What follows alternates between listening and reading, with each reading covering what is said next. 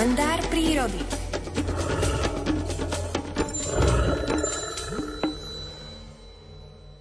V jedno júnové ráno som sa vybral chodníkom z na skalnú Alpu. Počasie bolo príjemné, vtáčiky si ševelili ľúbostné nápevy. Na okraji neveľkého rúbaniska som si na chvíľočku sadol, že si trocha zajem a posledujem okolie. Len čo som sa pohodlne usadil do bukového lístia, začali sa mi predstavovať lesné ratolesti. Najskôr ma upútalo hlasité bubnovanie ďubníka, ktorý sedel na kmeni vyschnutého smreka a drumbľovaním vytrvalo obhajoval svoje teritorium. Pomedzi vetvičky smreka sa prepletal párik chochlatých síkoriek. Ako si tam tak tížko sedím a kochám sa scenériou smrekovo-jedlovo-bukového pralesa, odrazu začujem nedaleko odo mňa akýsi šuchot v lístí a ihličí. Pozriem tým smerom a čo nevidím? Hluchánica s hluchánčatami, drobčekmi. Srdce mi len tak podskočilo od radosti. Silno sa rozbúšilo jeho tep som pocítil až v najjemnejších vlásočniciach prstov. Ruky sa mi tak rozochveli, že som nebol schopný udržať ďalekohľad. Tak som hluchániu rodinku pozoroval voľným okom.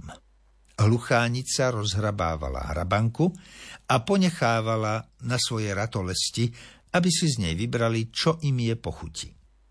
Hluchánia mater pritom neustále sledovala okolie, či jej kurčiatkam nehrozí nejaké nebezpečenstvo.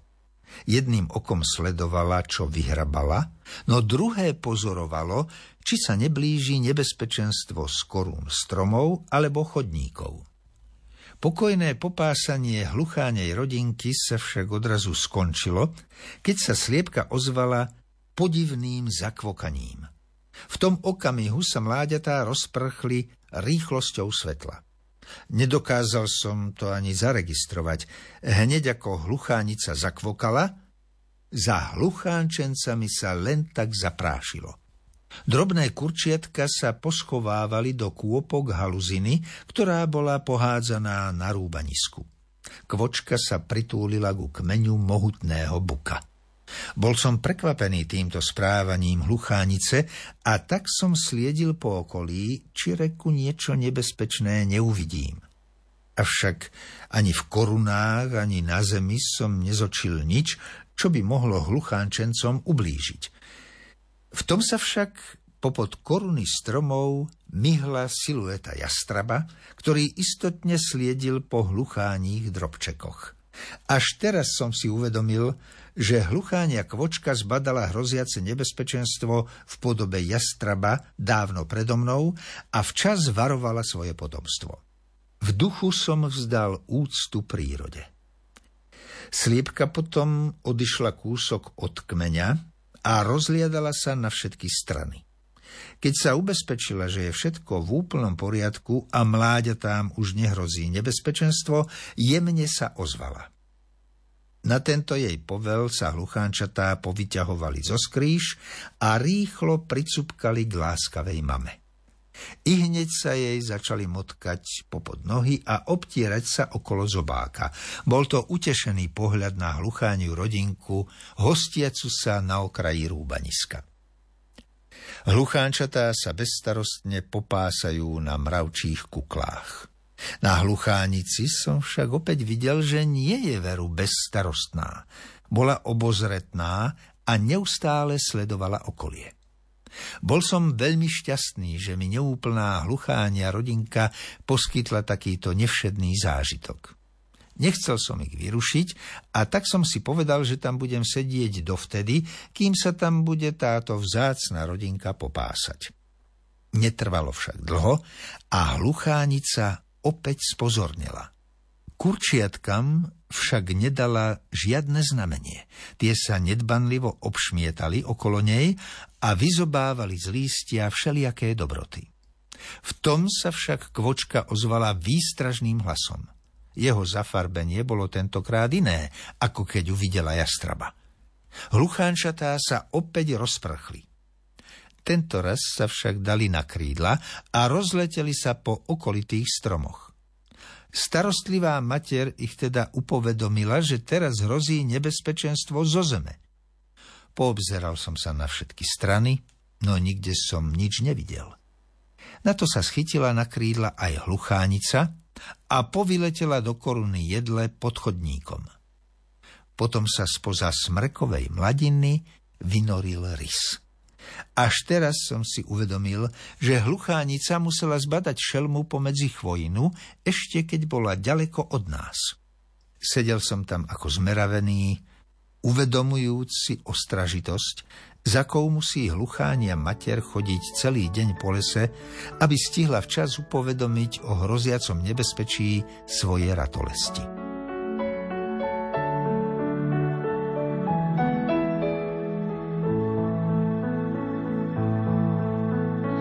Ulicou nesie sa tajomné ticho, lavičku zmrazilo do sneho biela, ako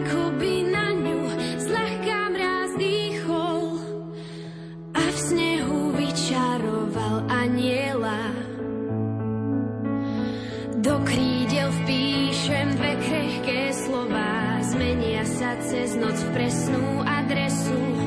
A keď sneh zmizne,